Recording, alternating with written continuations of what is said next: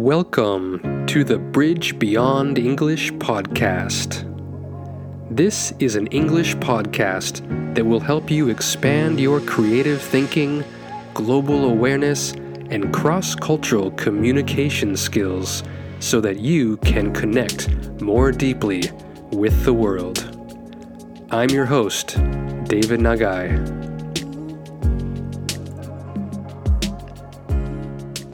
Hello, and welcome to the podcast. Today, our guest is Yuzuri Nagai. She's a botanical dye artist living in Tokyo. And, interesting fact, Yuzuri is my sister in law. Yuzuri, welcome to the show. Thanks for having me, David. Thank you so much for joining us. So, Yuzuri, I'm wondering if you can share with us about your artistic journey. How did you first get into art? And how did it eventually lead to botanical dyeing? Sure. Um, since I was little, I always enjoyed making something with my own hands. And if you ask my parents, they will tell you that I was always on a hunt for a piece of wood or cardboard, empty snack box, or even a toilet paper roll. And when I actually look back on my childhood and what I do now, both, I laugh at myself because I sometimes feel like I'm just basically doing the same thing, although the scale is very different. But at the core, I enjoy that intentional playtime I have to myself. So then, how did you end up in botanical dyeing? So it's kind of a long story, but a couple years ago, I was going through a major spiritual shift and I was leaving the familiar and stepping into the unknown. I was also thinking a lot about my career, feeling a bit unsatisfied and tired at what I was doing. So, after having multiple counseling sessions with myself, I realized that my exhaustion was coming not directly from what I was doing, but actually from what I was not doing. So, I think my playful self that used to find joy in creating was begging for my attention. So I chose botanical dyeing as a way to listen to that um, the voice from my playful self because I could see myself doing it even when I get old. And I wanted it to be something that I could spend my whole lifetime on, learning and deepening my understanding and experience of that intricate beauty of the natural colors and the science behind it. So at the moment, I mainly dye silk threads, natural fibers such as cotton I harvested from the garden or silk cocoons. And these are either going to be woven into cloth in the future, hopefully, or stay as just they are. And I'll probably use them for my artwork. I also dye my own clothes, scarves, or Japanese tenugui towels, but these are mainly just for my family and myself. So you create silk from scratch. Um, I don't create it entirely myself, but I actually attended a silkworm workshop a couple years ago, and I helped out with um, local silkworm farmers, um, and I get got to experience uh, the whole process of silkworm um, becoming silk cocoon. Actually, this spring, I am hoping and planning to welcome a couple silkworms to my house and raise them um, and take care of them up until they turn into silk cocoons. And I'm wow. very excited about it. Wow, new housemates. Yes, little housemates. Those little harvesters, wonderful. mm-hmm. So, maybe the audience is wondering, Yuzuri, what exactly is botanical dyeing? Yes, thanks for that question. Um, botanical dyeing is a method of dyeing using colors extracted from natural plants. Um, colors can be extracted from roots, leaves, stems, or fruits, or seeds, branch, tree bark, and sometimes flower petals. And some colors can be extracted by simply squeezing the plant or boiling them in hot water. And some require a more complicated process, which include fermentation. And that is um, how indigo is actually dyed. And I think a lot of Japanese listeners are familiar with aizome. And this has been my favorite dye to work with so far. And my work is actually centered around the color blue. Can you share about how dyeing has developed over time in Japan? Yeah, um, up until the mid 18th century, people were using natural dyes all over the world because there's no chemical dyeing. Um, but what made the history of botanical dyeing in Japan so interesting, um, although I'm not an expert, this is just my opinion, but is that I think that that breathtaking sense of beauty and a very keen sense of colors people had here and I think it has a lot to do with the uh, with being surrounded by so many different colors that seasonal changes bring to the nature here in Japan. So today I want to talk about this term that originated in the Edo period, which is Shiju Hacha Hyakunezumi meaning 48 shades of brown and 100 shades of gray. It is just so amazing when we think that all these colors were dyed with natural dyes and that people were able to distinguish so many shades of brown and gray. And during Edo period, botanical dyeing skill advanced even more, and dyers started to use different methods of dyeing, which brought a huge change into the fashion scene in the town of Edo. And a little bit about the um, past history, but in around the mid 18th century, the chemical dye was introduced in the clothing industry in Europe. And that was a big shock. And it quickly spread around the world. And it is said that Japan was introduced to chemical dyeing towards the end of Edo period, actually. And of course, chemical dye is easier, cheaper, and faster compared to natural dyes. So it eventually took over the dyers community in Japan, just like other places in the world.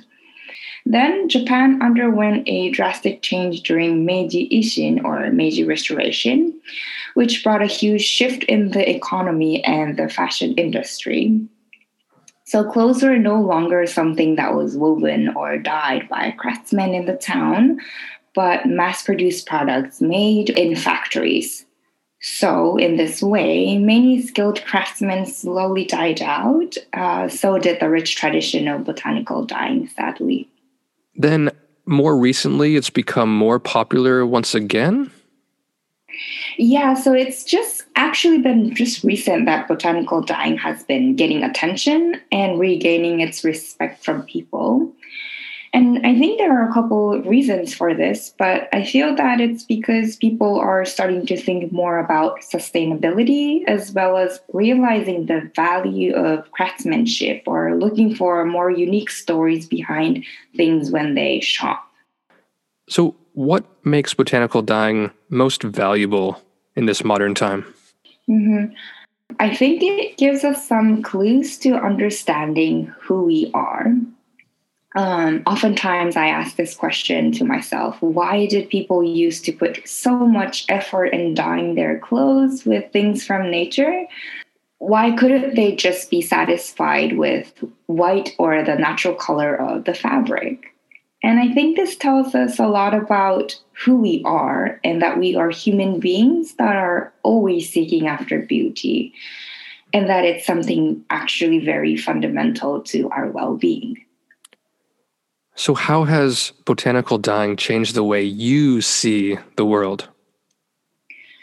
Botanical dyeing takes a lot of time and so many processes, and sometimes years and years to get the deep shades of color.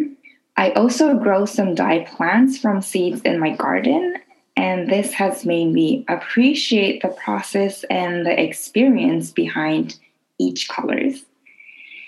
I think this is totally the opposite of what this fast paced world asks for. We are so quick to judge the value based on the result, right? So, um, botanical dyeing teaches me to slow down and there's something so valuable in the world and that they are not convertible to money. So, usually, most of us don't know how to do botanical dyeing, and probably we don't have the time or space to grow that in our garden. I don't have a garden. so, for us, what's the way we can embrace this concept of sustainability and craftsmanship for ourselves in this modern time? Right. I think there are many ways to do that, but maybe just becoming a little bit more intentional about things that might take a longer process or longer time and effort than usual. Just having that attitude and posture towards life might broaden your perspective or shift your perspective. Also, maybe you can, um, instead of going to a store to buy mass produced product next time, maybe you could go and visit a local store that sells local craftsmen's work and maybe spending a little bit of extra money on those things because there's reason behind why they are expensive than the things that are sold in general stores. Maybe when things are so cheap and convenient, it seems like the price is lower, but the price is being paid with the environment. Exactly, right. So, yeah, just a little bit of intentionality behind how you use money, what you pay for would make a big difference. And also, I would encourage you to, when you go to a local store or buy things made by craftsmen, ask them about their story behind each product, um, how they were made, where they are made, where the material comes from. So, if we become more intentional about understanding where things are from, who made them, we can maybe appreciate those products more, respecting the craftsman, respecting nature, and they might even last longer, and we can appreciate them on a deeper level. Exactly. And we get to become a part of that whole experience. And we are actually paying for that experience itself as well. So you said you started botanical dyeing about two years ago. Where's this journey leading you so far? So, my botanical dyeing journey started from a very personal place, but through seeing people's reaction when I started to share what I have been doing, I realized that maybe I do have something I can share with the world. So, as a milestone and a celebration of my botanical dye so far, I still have a long way to go. But um, I decided to have an exhibition and share my work with others. So, this April, I will be hosting my very first exhibition in Tokyo with another artist who is a painter. We are both very excited to share our work with others and create a space where visitors can just slow down and appreciate art and colors. I will also be hosting workshops uh, for botanical dyeing and also side events with music and spoken words. So if you're looking for an opportunity to experience the colors through your hands or music, then feel free to join us. So at this event next month, basically people can see your art and learn how to dye themselves. Yes, it'll be a whole experience. Um, only if you want to, though. So I'll wow. be around the gallery most of the time. So if you visit, please say hi, and I'll more, I will be more than happy to share my story or each stories behind each colors. And you mentioned this is going to be available virtually as well, right? At least the viewing of the gallery?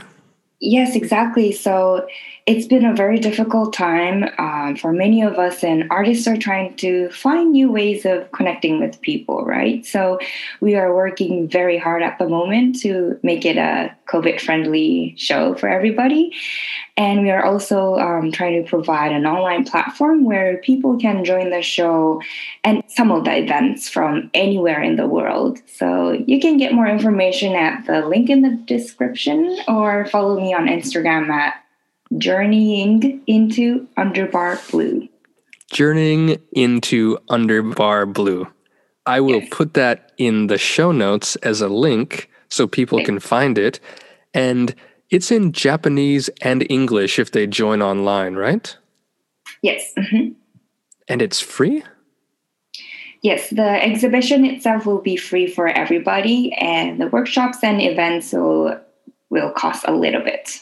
Okay. Wow. So it's accessible to everyone in the world. I know many of your friends will be joining from uh, Hawaii and the mainland US. That will be uh, kind of a an international art experience for people online. Fantastic. Exactly. Yeah. So, Yuzuri, thank you so much for sharing about your journey and uh, what you're doing now and uh, inspiring us with ideas. I'm wondering what keeps your creativity alive? And do you have any wisdom for our audience about how to maintain and grow their creativity? Well, you can come to my show to maintain and grow your creativity. Of course, I plan to do it. I But, plan on um, it. Thanks. Um, but I guess what's important for all of us is that we pay attention to our inner voice. For me, it was my playful self that was begging for my attention. I think it's also important to keep showing up to what makes us feel alive, even when we don't feel like it or it takes a lot of time and effort. And once we find out what we need to do to cultivate our creativity and our inner well being, we then need to learn to protect that when people say like, something like it's a waste of time, energy, or money. And what's funny is that sometimes it's our own grown up selves that we need to tell to back off. That was a case for me. So, our responsible adult self tells us you shouldn't waste time playing and being creative. And Exactly. It sounds like you're saying, no, follow your inner child, be creative, play. Yeah, exactly. And even if it doesn't bring you more money right away, that's okay. So, some of the questions I want to leave you with today would be Is there anything that is trying to get your attention now? How are you listening to or not listening to it? How would you like to honor that nudge or that voice? Yuzuri, thank you for sharing your journey of art, of botanical dyeing, and following your inner child and rediscovering more of your creativity. Thank you for sharing it with us. Thanks for the space. And uh, many of us look forward to seeing you at your exhibition very soon. I'll put the link in the show notes for anyone who wants to check that out. Thank you, Yuzuri. Bye bye. Thanks, David. Goodbye. If you want any information about Yuzuri's art and exhibition that's happening the first week of April, you can find it in the link in the show notes. Thanks for listening. We'll see you next time.